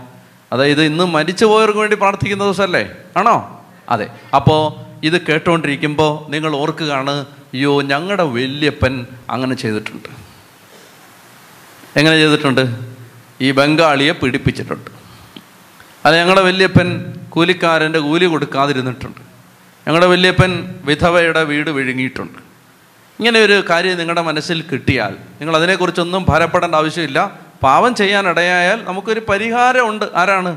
യേശു ക്രിസ്തു ഇതെന്തിനാ ഞാനിപ്പോൾ പറയുന്നതെന്ന് വെച്ചാൽ നമ്മളിപ്പോൾ ബലി അർപ്പിക്കാൻ പോവാണ്. ഈ ബലിയിൽ ദൈവം നിങ്ങൾ വിശ്വസിച്ചാൽ മാത്രം മതി ഈ ബലിയിൽ നിങ്ങളുടെ എല്ലാ പൂർവിക വഴികളിലൂടെയും ഇങ്ങനെ എന്തെങ്കിലും കുറവുകൾ വന്നിട്ടുണ്ടെങ്കിൽ നിങ്ങളുടെ അപ്പച്ചന്മാർക്കോ അമ്മച്ചിമാർക്കോ വന്നിട്ടുണ്ടെങ്കിൽ സഭ പഠിപ്പിക്കുകയാണ്. നമുക്ക് അവർക്ക് വേണ്ടി പ്രായച്ചിത്തം ചെയ്ത് പ്രാർത്ഥിക്കാൻ പറ്റും. ബലി അർപ്പിക്കാൻ പറ്റും. അതാണ് ബലിയാണ് പ്രായച്ചിത്തം. നിങ്ങൾ മുട്ടയിലൊന്നും ഇഴയാമൊന്നും പോകണ്ട അവർക്ക് വേണ്ടി നിങ്ങൾ എന്ത് ചെയ്യണം? ബലിയർപ്പിക്കണം അതുകൊണ്ടാണ് മരിച്ചവർക്ക് വേണ്ടി ബലിയർപ്പിക്കുന്നത് അതുകൊണ്ടാണ്. ഞാൻ അതിലേക്ക് വരും. ഇപ്പോൾ ഇതൊന്ന് കേട്ടുകൊള്ളുക. ഏതെങ്കിലും പാപമേഖലകൾ നിങ്ങൾ ഓർക്കുന്നുണ്ടെങ്കിൽ ആരെ പ്രയാസപ്പെടേണ്ട. നിങ്ങൾ ചെയ്ത തെറ്റുകളാണെങ്കിൽ ഒറ്റ കാര്യം ചെയ്താൽ മതി. അത് കുമ്പസാരക്കൂട്ടിൽ ഏറ്റുപറയുക. പരിശുദ്ധ ബലിയിൽ അത് സമർപ്പിച്ച് പ്രാർത്ഥിക്കുക. അതാണ് അതിനുള്ള പരിഹാരം. പരിഹാരം ആരാ? നമ്മൾ ചെയ്യണോ? നമ്മൾ ചെയ്യേണ്ട. ആര് ചെയ്യും? യേശു ചെയ്തു കഴിഞ്ഞു. നമ്മൾ എന്ത് ചെയ്യണം? ആ പരിഹാര ബലിയിൽ സംബന്ധിക്കണം. അത് വിശ്വസിക്കണം. അത് ഏറ്റെടുക്കണം. ഒരിക്കൽ കൂടെ വായിച്ച്. എന്റെ കുഞ്ഞുമക്കളെ നിങ്ങൾ പാപം ചെയ്യാതിരിക്കേണ്ടതിനാണ് ഞാനിവ നിങ്ങൾക്ക് എഴുതുന്നത്. എന്നാൽ ആരെങ്കിലും പാപം ചെയ്യാൻ ഇടയായാൽ തന്നെ പിതാവിന്റെ സന്നിധിയിൽ നമുക്കൊരു മധ്യസ്ഥനുണ്ട്. നീതിമാനായ യേശു ക്രിസ്തു അവൻ നമ്മുടെ പാപങ്ങൾക്ക് പരിഹാര ബലിയാണ് നമ്മുടെ മാത്രമല്ല ലോകം മുഴുവന്റെയും പാപങ്ങൾക്ക്. നിങ്ങളിവിടെ മനസ്സിലാക്കിയിരിക്കുക നമ്മൾ പാപത്തിന്റെ മോചനത്തെക്കുറിച്ചും ശാപത്തിൽ നിന്നുള്ള വിടുതലിനെ കുറിച്ചും എല്ലാമാണ് നമ്മൾ സംസാരിച്ചുകൊണ്ടിരിക്കുന്നത്. നിങ്ങൾ ശ്രദ്ധിക്കുന്നുണ്ടാവും. അപ്പോൾ അവിടെ ചില ആളുകൾക്ക് സംശയമുണ്ട് ഈ- ഇവരെന്താണ് പഠിപ്പിക്കുന്നത്? പാപത്തിന് ശിക്ഷയില്ലെന്നാണോ? നിങ്ങൾക്ക് എന്ത് തോന്നുന്നു? പാപത്തിന് ശിക്ഷയുണ്ടോ? തീർച്ചയായിട്ടും ഉണ്ട്. ശാപത്തിന് ശക്തിയുണ്ടോ? നിങ്ങൾക്ക് എന്ത് തോന്നുന്നു? തീർച്ചയായും ഉണ്ട്. തീർച്ചയായും ഉണ്ട്. പിശാചിന് ശക്തിയുണ്ടോ? നിങ്ങൾക്ക് എന്ത് തോന്നുന്നു? തീർച്ചയായും ഉണ്ട്. നമ്മൾ അവിടെ അല്ല നമ്മൾ കളിക്കുന്നത് അവിടെ കിടന്നല്ല. ക്രിസ്ത്യൻ റിയാലിറ്റി എന്ന് പറഞ്ഞാൽ ഇങ്ങോട്ട് നോക്കുക എന്നെ ശ്രദ്ധിക്കുക. ക്രിസ്ത്യൻ റിയാലിറ്റി എന്ന് പറഞ്ഞാൽ ക്രിസ്ത്യൻ റിയാലിറ്റി അവിടെ പാപം പാപത്തിന്റെ ശിക്ഷ. ഇത് മാത്രമല്ല ക്രിസ്ത്യൻ റിയാലിറ്റിയിൽ വേറൊരു കാര്യം കൂടെ ഉണ്ട്. എന്താണ്? ക്രിസ്ത്യൻ റിയാലിറ്റിയിൽ പാപം പാപത്തിന്റെ ശിക്ഷ. അത്രയും മാത്രമല്ല ശാപം ശാപത്തിന്റെ ശിക്ഷ. അത്രയും മാത്രമല്ല പിശാജ് പിശാജിന്റെ ശക്തി. അത്രയും മാത്രമല്ല വേറൊന്നുകൂടുണ്ട് എന്താണ്? യേശുവിന്റെ കുരിശ് മരണം മനസ്സിലായോ? എല്ലാ തെറ്റിദ്ധാരണയും മാറ്റം ഞാൻ പറഞ്ഞു തരികയാണ്. നമ്മളിപ്പോൾ എന്താ പ്രസംഗിക്കുന്നത് പാപത്തിന് ശിക്ഷയില്ലെന്നാണോ? തീർച്ചയായും ഉണ്ടെന്നാണ് പ്രസംഗിക്കുന്നത് ശാപത്തിന് ശിക്ഷയില്ലെന്നാണോ? തീർച്ചയായിട്ടും ഉണ്ട്. പിശാചിന് ശക്തിയില്ലെന്നാണോ? തീർച്ചയായിട്ടും ഉണ്ട്. നമ്മൾ പ്രസംഗിക്കുന്ന അതല്ല പക്ഷേ നമ്മൾ അതിലേക്കല്ല നോക്കേണ്ടത് മറിച്ച് അതിനെ എല്ലാം അതിജീവിക്കുന്ന യേശുവിന്റെ കുരിശ് മരണം ക്രിസ്ത്യൻ റിയാലിറ്റിയുടെ സെൻട്രൽ പാർട്ടാണ്. നമ്മൾ അതിനെയാണ് ശ്രദ്ധിക്കുന്നത്. അതൊക്കെ അവിടെ കിടക്കട്ടെ. ചീൾ കേസുകളൊക്കെ അവിടെ കിടക്കട്ടെ. നമ്മൾ ഇതിനെയാണ് ശ്രദ്ധിക്കുന്നത്. എന്ത്? യേശുക്രിസ്തുവിലൂടെ വന്ന പാപത്തിന്റെ വിമോചനം ശാപത്തിന്റെ വിമോചനം പൈശാചിക ശക്തികളിൽ നിന്നുള്ള വിമോചനം യേശുവിലൂടെ വന്നത്. മനസ്സിലാവുന്നുണ്ടോ? അതുകൊണ്ട് നിങ്ങളുടെ ജീവിതത്തിലോ നിങ്ങളുടെ കുടുംബത്തിലോ പൂർവികരിലോ ആരെല്ലാം എന്തെല്ലാം ചെയ്തിട്ടുണ്ടെങ്കിലും നിങ്ങൾ വിശ്വസിച്ചു കൊള്ളുക യേശുക്രിസ്തുവിന്റെ ബലിയിൽ അതെല്ലാം ഇല്ലാതാവും. അപ്പം നമ്മെ സംബന്ധിച്ച് നമ്മുടെ എല്ലാ വിടുതലിന്റെയും താക്കോൽ എന്ന് പറയുന്നത് അടിസ്ഥാനം എന്ന് പറയുന്നത് ഒന്ന് മാമോദീസയാണ് രണ്ട് വിശുദ്ധ കുർബാനയാണ്. മാമോദീസ വിശുദ്ധ കുർബാന. നിങ്ങൾക്ക് സമയമുണ്ടോ? മടുത്തോ? ഇതൊന്ന് ശ്രദ്ധിച്ചേ ഇങ്ങനെ പറയുകയാണ്. റോമാലേഖനം എട്ടാം അധ്യായം ഒന്നാം വാക്യം. യേശുക്രിസ്തുവിനോട് ഐക്യപ്പെടുന്നവർക്ക് ശിക്ഷാവിധി ഇല്ല. അപ്പോൾ ഇതൊന്ന് പറയണം. എന്ന് പറഞ്ഞേ യേശുക്രിസ്തുവിനോട് ഐക്യപ്പെടുന്നവർക്ക് ശിക്ഷാവിധി ഇല്ല. എന്നൊക്കെ പറഞ്ഞേ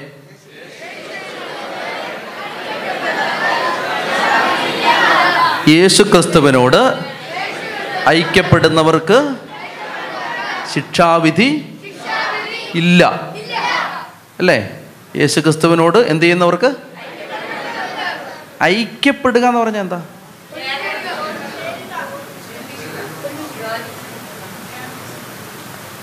നീ എന്നോടൊന്ന് ഐക്യപ്പെട്ടെ. എന്നോടൊന്ന് ഐക്യപ്പെട്ടെ നീ. ഞാൻ നിന്നോട് ഐക്യപ്പെടട്ടെ. ഇങ്ങനാണ് ഞാൻ ഇവനോട് ഐക്യപ്പെട്ടത്. നീ എന്നോടൊന്ന് ഐക്യപ്പെട്ടെ? അങ്ങനാണ് നീ ഐക്യപ്പെടുന്നത്. മനസ്സിലായോ? അതായത് യേശുക്രിസ്തുവിനോട് ഒന്നായി മാറുന്നവർക്ക് എന്തില്ല? ഐക്യപ്പെട്ടത് മതി. അവിടെ ഇരുന്നു അപ്പോൾ അത് ഇങ്ങോട്ട് നോക്കിയേ. യേശുക്രിസ്തുവിനോട് ഒന്നായിട്ട് മാറുന്നവർക്ക് എന്തില്ല? ശിക്ഷാവിധി ഇല്ല. ഇത് നിങ്ങൾ മനസ്സിലാക്കിയിരിക്കണം. യേശു ക്രിസ്തുവിനോട് ഇനി യേശു ക്രിസ്തുവിനോട് ഐക്യപ്പെടാൻ നമ്മൾ എന്താ ചെയ്തേ? ഏ? യേശു ക്രിസ്തുവിനോട് ഐക്യപ്പെടാൻ നമ്മൾ എന്താ ചെയ്തേ? എന്ത് ചെയ്തു? റോമാലേഖനം ആറാം അധ്യായം രണ്ടാം വാക്യം. റോമാലേഖനം ആറാം അധ്യായം രണ്ടാം വാക്യം. റോമർ വായിച്ചേ ഒരിക്കലും പാടില്ല. പാപത്തെ സംബന്ധിച്ചിടത്തോളം മരിച്ചവരായ നാം ഇനി അതിൽ ജീവിക്കുന്നത് എങ്ങനെ മൂന്ന്.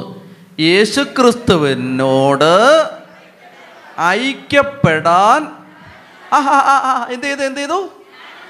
യേശുക്രിസ്തുവിനോട് ഐക്യപ്പെടാൻ നമ്മൾ എന്ത് ചെയ്തു? ജ്ഞാനസ്നാനം സ്വീകരിച്ചു. ഇനി വായിച്ചേ ഗലാത്തിയർ മൂന്ന് ഇരുപത്തിയേഴ്. ഗലാത്തിയർ മൂന്ന് ഇരുപത്തിയേഴ്. ഗലാത്തിയർ മൂന്ന് ഇരുപത്തിയേഴ്. വേഗം എടുത്ത് വായിച്ചേ. ഗലാത്തിയർ മൂന്ന് ഇരുപത്തിയേഴ്. ഇങ്ങനെയാണ് പറയുന്നത്. ഗലാത്തിയർ മൂന്ന് ഇരുപത്തിയേഴ്. ക്രിസ്തുവിനോട് ആ നോക്കിയേ സ്ക്രീനിൽ നോക്കി വായിച്ചേ. ക്രിസ്തുവിനോട് ഐക്യപ്പെടാൻ വേണ്ടി സ്നാനം സ്വീകരിച്ചിരിക്കുന്ന നിങ്ങളെല്ലാവരും ക്രിസ്തുവിനെ ധരിച്ചിരിക്കും. അപ്പോൾ നമ്മൾ എങ്ങനെയാണ് യേശു ക്രിസ്തുവിനോട് ഐക്യപ്പെട്ടത്? എങ്ങനെയാണ് യേശു ക്രിസ്തുവിനോട് ഐക്യപ്പെട്ടത്? മാമോദീസ വഴി ജ്ഞാനസ്നാനം വഴി നമ്മൾ എന്ത് ചെയ്തു? യേശു ക്രിസ്തുവിനോട് ഐക്യപ്പെട്ടു. റോമർ എട്ട് ഒന്നിൽ എന്താണ് പറഞ്ഞത്? യേശു ക്രിസ്തുവിനോട് ഐക്യപ്പെടുന്നവർക്ക് എന്തില്ല? ശിക്ഷാവിധി ഇല്ല. യേശു ക്രിസ്തുവിനോട് ഐക്യപ്പെടുന്നവർക്ക് എന്തില്ല? ശിക്ഷാവിധി ഇല്ല. നിങ്ങൾ എങ്ങനെയാണ് യേശു ക്രിസ്തുവിനോട് ഐക്യപ്പെട്ടത്? മാമോദീസ വഴി യേശു ക്രിസ്തുവിനോട് എന്ത് ചെയ്തു? ഐക്യപ്പെട്ടു. മാമോദീസ വഴി യേശു ക്രിസ്തുവിനോട് എന്ത് ചെയ്തു? ഐക്യപ്പെട്ടു. അപ്പൊ അങ്ങനെ ഐക്യപ്പെട്ടാൽ എന്തില്ല? ശിക്ഷാവിധി ഇല്ല. അപ്പം യേശു ക്രിസ്തുവിനോട് ഐക്യപ്പെടാൻ എന്താ എന്താ സിസ്റ്റർ ചെയ്തത്? ഏ? സിസ്റ്ററായി ജ്ഞാനസ്നാനം സ്വീകരിച്ചു. യേശു ക്രിസ്തുവിനോട് ഐക്യപ്പെടാൻ നമ്മൾ എന്താണ് ചെയ്തത്? ജ്ഞാനസ്നാനം സ്വീകരിച്ചു. അങ്ങനെ ജ്ഞാനസ്നാനം സ്വീകരിച്ച നമുക്ക് എന്തില്ല? ശിക്ഷാവിധി ഇല്ല. ഇനി യേശു ക്രിസ്തുവിനോട് ഐക്യപ്പെടാൻ ജ്ഞാനസ്നാനം മാത്രമേ നമ്മൾ സ്വീകരിച്ചുള്ളോ? പിന്നെന്താണ്? വേറെ യേശു ക്രിസ്തുവിനോട് ഐക്യപ്പെടാൻ നിങ്ങളുടെ മുമ്പിലുള്ള മറ്റെന്തെങ്കിലും ഒരു വഴിയുണ്ടോ? യേശു ക്രിസ്തുവിനോട് ഐക്യപ്പെടാൻ. വേറെ എന്തെങ്കിലും വഴി? എന്ത് വഴി? ആ വിശുദ്ധ കുർബാന. എന്റെ ശരീരം ഭക്ഷിക്കുകയും എന്റെ രക്തം പാനം ചെയ്യുകയും ചെയ്യുന്നവൻ എന്നിലും ഞാൻ അവനിലും വസിക്കുന്നു. എന്ന് പറയുമ്പോൾ ഈ ഐക്യപ്പെടലല്ലേ അത്? ആണോ? എന്റെ ശരീരം ഭക്ഷിക്കുകയും എന്റെ രക്തം യോഹന്നാൻ ആറ് അൻപത്തി ആറ് യോഹന്നാൻ ആറ് അൻപത്തി ആറ് എന്റെ ശരീരം ഭക്ഷിക്കുകയും എന്റെ രക്തം പാനം ചെയ്യുകയും ചെയ്യുന്നവൻ എന്നിലും ഞാൻ അവനിലും വസിക്കുന്നു. അപ്പം അങ്ങനെ വരുമ്പോൾ എന്താ സംഭവിക്കുന്നത്? ഇങ്ങോട്ട് നോക്കിയാൽ ഞാൻ കാണിച്ചു തരാം. അപ്പോൾ അതായത് യേശുക്രിസ്തുവിനോട് വിശുദ്ധ കുർബാന വഴി നമ്മൾ ഐക്യപ്പെടുന്നത് എങ്ങനെയാണെന്ന് വെച്ചാൽ ഇങ്ങോട്ട് നോക്കിയേ കാണിച്ചു തരാം. ഇത് യേശു ക്രിസ്തു ഇതെന്താണ്? കേൾക്കാമോ ഇത് യേശു ക്രിസ്തു ഇതാരാണ്? നമ്മൾ ഇത് ഡാനിയലച്ചൻ ഇതാരാണ്? യേശു ക്രിസ്തു അപ്പോൾ ഈ യേശു ക്രിസ്തു ഇതാരാണ്? ആ ഡാനിയലച്ചൻ നിങ്ങൾ ഓരോരുത്തരും യേശു? യേശു ക്രിസ്തു അപ്പോൾ ഈ യേശു ക്രിസ്തുവിനെ ഞാൻ സ്വീകരിച്ചു. സ്വീകരിച്ചോ? അപ്പോൾ ഞാൻ ഈ യേശു ക്രിസ്തുവിനെ സ്വീകരിച്ചു. എന്റെ എന്റെ കൈ നോക്കണം യേശു ക്രിസ്തുവിനെ സ്വീകരിച്ചു. സ്വീകരിച്ചപ്പോൾ കണ്ടോ? യേശുക്രിസ്തുവിനെ സ്വീകരിച്ചപ്പോൾ യേശുക്രിസ്തു എന്നിലും ഞാൻ കണ്ടോ? നിങ്ങൾ നിങ്ങളുടെ കൈ എടുത്തേ രണ്ട്. നിങ്ങളുടെ കൈ ആ അതാണ് നിങ്ങളുടെ കൈ എടുത്തേ. ഒരു കൈ മേളിൽ ഒരു കൈ താഴെയും വെച്ചേ. ആ ഇനി നിങ്ങളങ്ങ് യേശുക്രിസ്തുവിനോട് യേശു ക്രിസ്തുവിനോട് എന്ത് ചെയ്തു? യേശു ക്രിസ്തുവിനെ സ്വീകരിച്ചപ്പോൾ കണ്ടോ? നിങ്ങളുടെ ഇടത്തെ കൈ വലത്തെ കൈയുടെ അകത്തും അല്ലെ ഇടത്തെ കൈയിലെ വിരലുകൾ വലത്തെ കൈയുടെ വിരലുകൾക്കകത്തും നിങ്ങളുടെ വലത്തെ കൈയിലെ വിരലുകൾ ഇടത്തെ കൈയിലെ വിരലുകളുടെ അകത്തുമാണിപ്പോൾ. ആണോ? ഇതാണ് ഈ ഐക്യപ്പെടൽ. ഇതാണ് വിശുദ്ധ കുർബാനയിൽ സംഭവിച്ചത്. ആണോ? അതെ. അപ്പോൾ അങ്ങനെ വരുമ്പോൾ വിശുദ്ധ കുർബാനയിൽ നമ്മൾ യേശു ക്രിസ്തുവിനോട് ഐക്യപ്പെട്ടു ഇത് നിങ്ങൾ ഗ്രഹിക്കുക. നമ്മളിപ്പോൾ ബലിയർപ്പിക്കാൻ പോവുകയാണ് ഈ ബലിയർപ്പിക്കുന്ന സമയത്ത് മാമോദീസ വഴി യേശുക്രിസ്തുവിനോട് ഐക്യപ്പെട്ട നമ്മൾ വിശുദ്ധ കുർബാനയിലൂടെ യേശുക്രിസ്തുവിനോട് ഒരിക്കൽ കൂടെ ഐക്യപ്പെടാൻ പോവാണ്. അങ്ങനെ വരുമ്പോൾ ഈ ശിക്ഷയെല്ലാം എടുത്തു മാറ്റപ്പെടും. ഈ ശിക്ഷ ഇല്ലാതാവും. ഈ ശിക്ഷ നമ്മിൽ നിന്ന് മാറിപ്പോകും. അതുകൊണ്ട് നമ്മളിപ്പോൾ ഇന്ന് ഈ ബലിയിൽ പ്രാർത്ഥിക്കാൻ പോകുന്നത് നമുക്ക് വേണ്ടി മാത്രമല്ല. നമ്മുടെ മാതാപിതാക്കൾ പൂർവികർ നമ്മുടെ കുടുംബത്തിൽപ്പെട്ട മരിച്ചുപോയ എല്ലാവർക്കും വേണ്ടി നമ്മൾ പ്രാർത്ഥിക്കാൻ പോവുകയാണ്. അങ്ങനെ പ്രാർത്ഥിക്കുന്നതിന് എന്തെങ്കിലും ബൈബിൾ അടിസ്ഥാനം ഉണ്ടോ? അതൊന്ന് കണ്ടു കഴിഞ്ഞാൽ നമുക്ക് ബലിയർപ്പിക്കാൻ പറ്റും. അതായത് അങ്ങനെ പ്രാർത്ഥിക്കാൻ. അതിന് നിങ്ങൾ എടുക്കേണ്ടത് മക്കബായരുടെ പുസ്തകം എടുക്കണം. രണ്ട് മക്കബായർ പന്ത്രണ്ടാമത്തെ അധ്യായം എടുക്കണം. സങ്കീർത്തനം എടുത്തിട്ട് അതിന് പുറകോട്ട് മറിച്ചാൽ ജോബ് കിട്ടും ജോബിന്റെ പുറകിലേക്ക് മറിച്ചാൽ മക്കമായര് കിട്ടും അല്ലെങ്കിൽ വൈകുന്നേരം ആവും. അതുകൊണ്ടാണ് പറഞ്ഞു തന്നത്. മക്കബായർ എടുത്ത്. രണ്ട് മക്കമായർ പന്ത്രണ്ടാം അധ്യായം. പന്ത്രണ്ടാം അധ്യായത്തിൽ മുപ്പത്തിയെട്ട് മുതലുള്ള വാക്യങ്ങൾ വായിക്കാം. രണ്ട് മക്കബായർ അധ്യായം മുപ്പത്തിയെട്ട് മുതൽ വായിച്ച്. യൂദാസ് തന്റെ സൈന്യത്തെ വിളിച്ചുകൂട്ടി അതുല്ലാം നഗരത്തിലേക്ക് പോയി. ഏഴാം ദിവസം സമീപിച്ചിരുന്നതിനാൽ അവർ സാപത്ത് അവർ മുറപ്രകാരം തങ്ങളെ തന്നെ ശുദ്ധീകരിച്ച് സാപത്ത് ആചരിച്ചു. യുദ്ധത്തിന് മൃതിയടഞ്ഞവരെ പിതൃകുടീരങ്ങളിൽ അടക്കം ചെയ്യുക ആവശ്യമായിരുന്നതിനാൽ യൂദാസും അനുയായികളും പിറ്റേന്ന് തന്നെ ജഡങ്ങൾ എടുത്തുകൊണ്ടുവരാൻ പുറപ്പെട്ടു. അതായത് യുദ്ധത്തിൽ കൊല്ലപ്പെട്ട പട്ടാളക്കാരുടെ മൃതദേഹങ്ങൾ എടുത്തുകൊണ്ടുവരികയാണ്. അടുത്തത്. അവർ മൃതദേഹങ്ങളുടെ കുപ്പായങ്ങൾക്കിടയിൽ യാമിനിയായിലെ വിഗ്രഹങ്ങളുടെ ചിഹ്നം ആലേഖനം ചെയ്ത തകിടുകൾ കണ്ടു. അപ്പോൾ ഈ യുദ്ധത്തിന് പോയ പട്ടാളക്കാർ യുദ്ധത്തിന് പോയപ്പോൾ ചേച്ചിമാർ പറഞ്ഞു മറ്റേ ആൾ പൂജിച്ച രണ്ട് തകിട് കൊണ്ടുപോക്കോ കൊല്ലപ്പെടാതിരിക്കാൻ സഹായിക്കുമെന്ന് വിചാരിച്ച് അവരിങ്ങനെ വിഗ്രഹങ്ങൾക്ക് മുമ്പിൽ പൂജിച്ച തകിടുകൾ യാമിനിയായിലെ വിഗ്രഹങ്ങളുടെ മുമ്പിൽ പൂജിച്ച തകിടുകൾ യഹൂദന്മാരുടെ ശരീരത്തിൽ യൂദാസ് കണ്ടു. കണ്ടോ? എന്നിട്ട് വായിച്ചേ. അവർ മൃതദേഹങ്ങളുടെ കുപ്പായങ്ങൾക്കിടയിൽ യാമിനിയായിലെ വിഗ്രഹങ്ങളുടെ ചിഹ്നം ആലേഖനം ചെയ്ത തകിടുകൾ കണ്ടു. യഹൂദർക്ക് ഇത് ധരിക്കുക നിഷിദ്ധമായിരുന്നു. ഇവർ മരിക്കാൻ കാരണം അതാണെന്ന് ഏവർക്കും വ്യക്തമായി. നീതിമാനായ വിധിയാളനും നിഗൂഢമായവയെ വെളിപ്പെടുത്തുന്നവനുമായ കർത്താവിന്റെ മാർഗങ്ങളെ അവർ വാഴ്ത്തി. ഇവരുടെ ഈ പാപം തുടച്ചു മാറ്റണമെന്ന് യാചിച്ച് അവർ പ്രാർത്ഥനയിൽ മുഴുകി. അപ്പോൾ ഈ പട്ടാളക്കാർ ഇപ്പോൾ ജീവിച്ചിരിപ്പുണ്ടോ?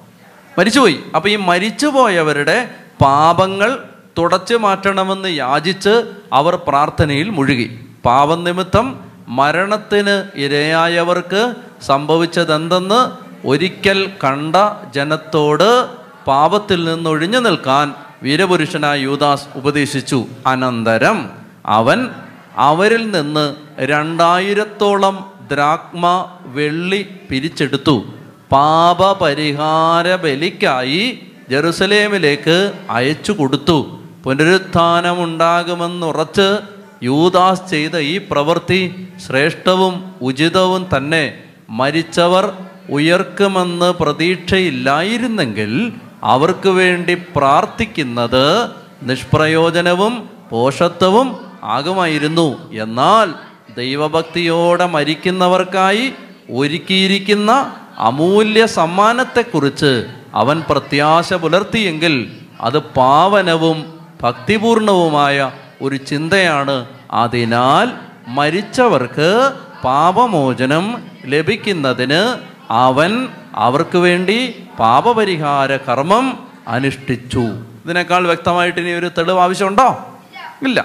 അതായത് തിരുസഭ കത്തോലിക്ക തിരുസഭ ഉപയോഗിക്കുന്ന വിശുദ്ധ വേദപുസ്തകത്തിലെ മക്കബായരുടെ പുസ്തകത്തിലെ രണ്ടാം പുസ്തകത്തിൽ പന്ത്രണ്ടാം അധ്യായത്തിൽ മരിച്ചുപോയ പട്ടാളക്കാരുടെ പാപപരിഹാരത്തിന് വേണ്ടി ബലിയർപ്പിക്കുന്ന യൂദാസ് മക്കേബയൂസിനെ നമ്മൾ കാണുകയാണ്.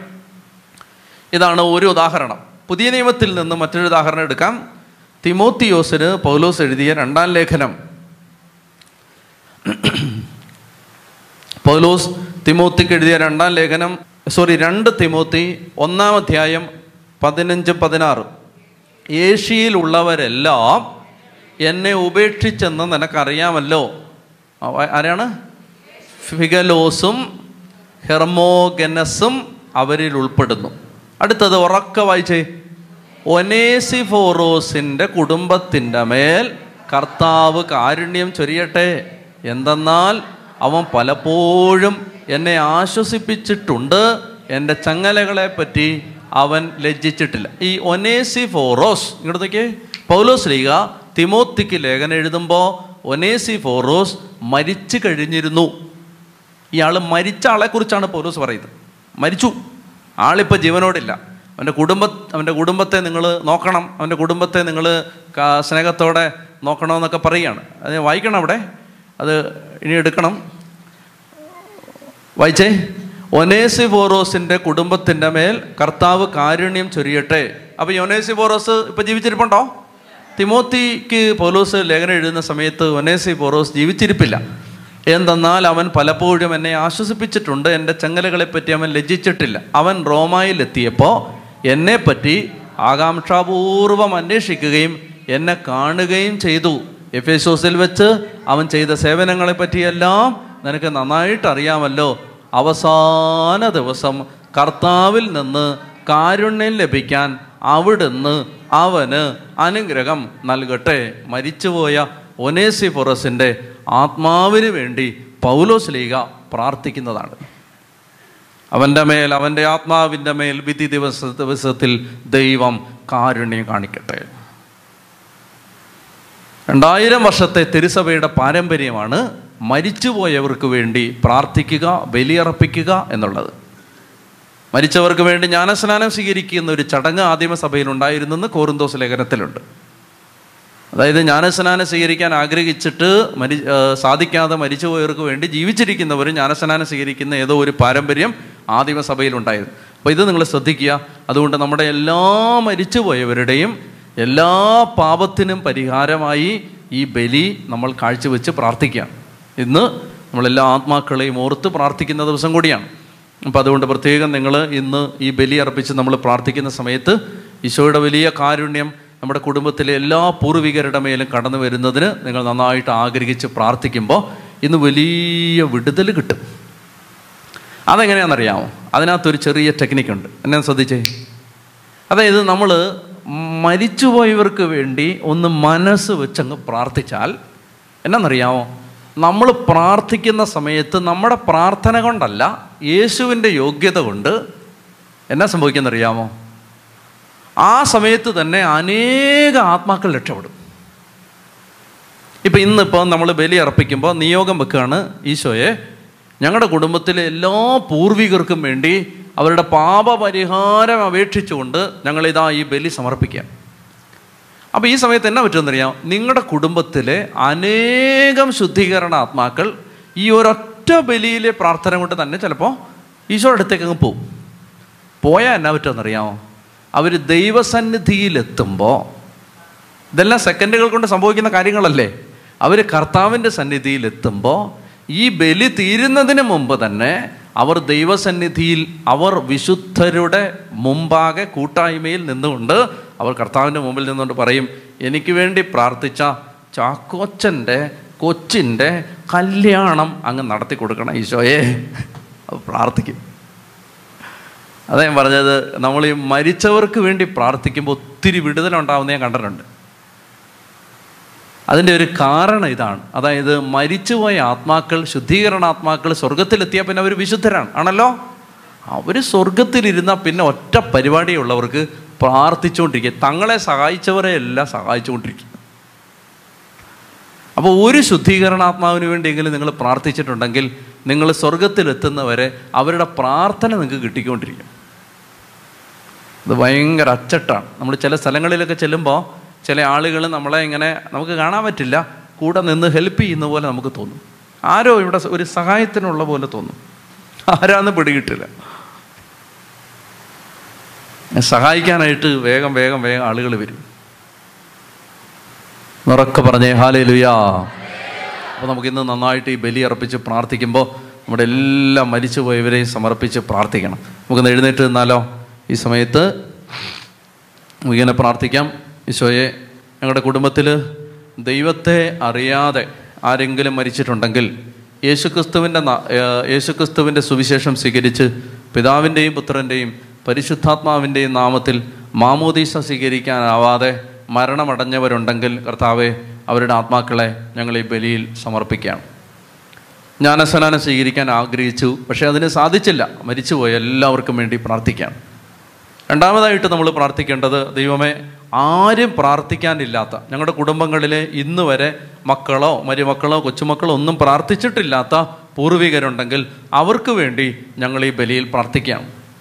അപകട മരണങ്ങളിൽപ്പെട്ടവർ ആത്മഹത്യ ചെയ്തവർ കാണാതായവർ മാനസിക വിഭ്രാന്തി വന്ന് മരിച്ചവർ അങ്ങനെ സ്വബോധത്തോടെ അനുദവിച്ച് മരിക്കാൻ പറ്റാത്തൊരവസ്ഥയിൽ മരണമടഞ്ഞ വ്യക്തികൾ ഞങ്ങളുടെ കുടുംബങ്ങളിലുണ്ടെങ്കിൽ അവർക്ക് വേണ്ടി പ്രാർത്ഥിക്കുകയാണ് ദൈവമായി ജീവിച്ചിരിക്കുന്ന കാലത്ത് പാവപ്പെട്ടവരുടെ കണ്ണുനീര് വീഴുന്നതിനും കൊലപാതകം നടത്തി അക്രമം നടത്തി മറ്റുള്ളവരെ പറ്റിച്ച് വഞ്ചിച്ച് ജീവിച്ച് ദൈവമേ അങ്ങനെയൊക്കെ പാപങ്ങൾ വരുത്തിയ പൂർവികർ ഞങ്ങളുടെ കുടുംബത്തിനുണ്ടെങ്കിൽ അവരുടെ ആത്മാക്കളെ സമർപ്പിച്ച് ഞങ്ങൾ പ്രാർത്ഥിക്കുകയാണ് വിഗ്രഹാരാധന നടത്തിയ പൂർവികരുടെ ആത്മാക്കളെ സമർപ്പിച്ച് പ്രാർത്ഥിക്കുകയാണ് ആഭിചാരം മന്ത്രവാദം കൂടോത്ര അന്ധവിശ്വാസങ്ങൾ ഇവയുടെ പുറകെ നടന്ന പൂർവികർക്ക് വേണ്ടി ഞങ്ങൾ പ്രാർത്ഥിക്കുകയാണ്. ദൈവമേ മറ്റുള്ളവരുടെ പാവപ്പെട്ടവരുടെ സ്വത്ത് തട്ടിയെടുത്ത് അവരുടെ സമ്പത്ത് കൈക്കലാക്കി കൈക്കൂലി വാങ്ങി അനേകരെ കണ്ണുനീര് കുടിപ്പിച്ച പൂർവികരുണ്ടെങ്കിൽ അവർക്ക് വേണ്ടി ഞങ്ങൾ പ്രാർത്ഥിക്കുകയാണ്. ഈ ബലി പ്രിയപ്പെട്ടവരെ അങ്ങനെ സമർപ്പിച്ചുകൊണ്ട് നമുക്കൊന്ന് കണ്ണുകൾ അടച്ച് ഒന്ന് കരങ്ങൾ സ്വർഗത്തിലേക്ക് ഉയർത്തി ഏതാനും മിനിറ്റുകൾ നിങ്ങൾ സ്വരം താഴ്ത്താതെ ഒന്ന് സ്തുതിച്ചുകൊണ്ടേയിരിക്കുക. അനേക ശുദ്ധീകരണാത്മാക്കൾ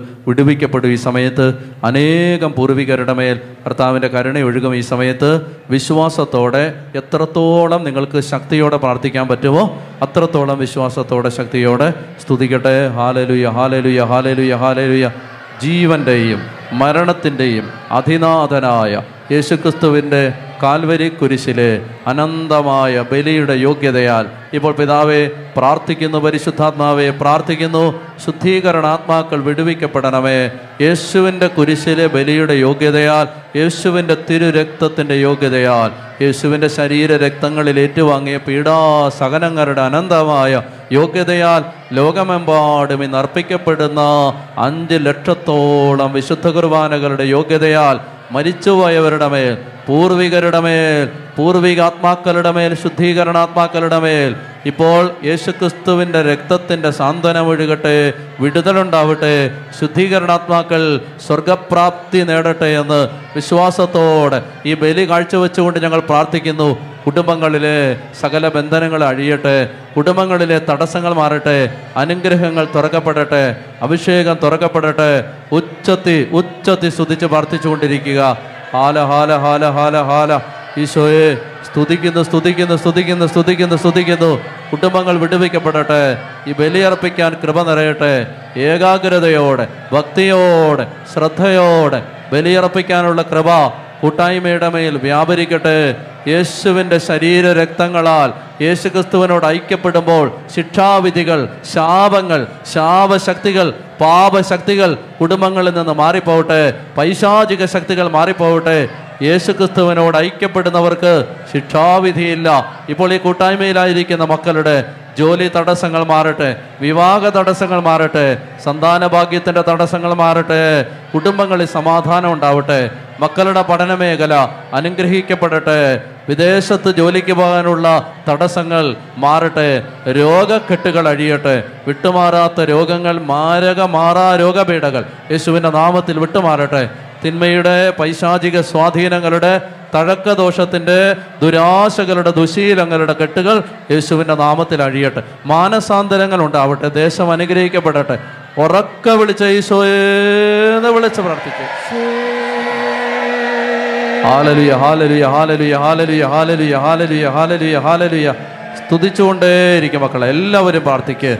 താവേ കുടുംബങ്ങൾ വിടുവിക്കപ്പെടട്ടെ. ഈ സമയത്ത് ദൈവശക്തി വ്യാപരിക്കട്ടെ അത്ഭുത ശക്തി വ്യാപരിക്കട്ടെ. യേശുവിന്റെ നാമത്തിൽ കഥാവേ ഇപ്പോൾ പ്രാർത്ഥിക്കുന്നു. യേശുവിന്റെ നാമത്തിൽ പിതാവേ ഇപ്പോൾ പ്രാർത്ഥിക്കുന്നു. എല്ലാ കുടുംബങ്ങളും അനുഗ്രഹിക്കപ്പെടട്ടെ. ദാരിദ്ര്യം മാറട്ടെ കടബാധ്യത മാറട്ടെ കടക്കണികൾ മാറട്ടെ തടസ്സം മാറട്ടെ. ഹാലരുയ ഹാലരുയ ഹാലരുയ ഹാലരുയ കണ്ണീരിലേക്ക് യേശുവിന്റെ കൃപ ഒഴുകിയിറങ്ങി വരട്ടെ. കർത്താവേ കുടുംബങ്ങളിലെ അനേക നാളുകളായുള്ള തടസ്സങ്ങൾ മാറട്ടെ എന്ന് പ്രാർത്ഥിക്കുന്നു. ഹാലലുയ ഹാലലുയ ഹാലലുയ. യേശുവേ നന്ദി നന്ദി നന്ദി നന്ദി നന്ദി. ഹാലലുയ ഹാലലുയ ഹാലലുയ്യ ഹാലലുയ്യ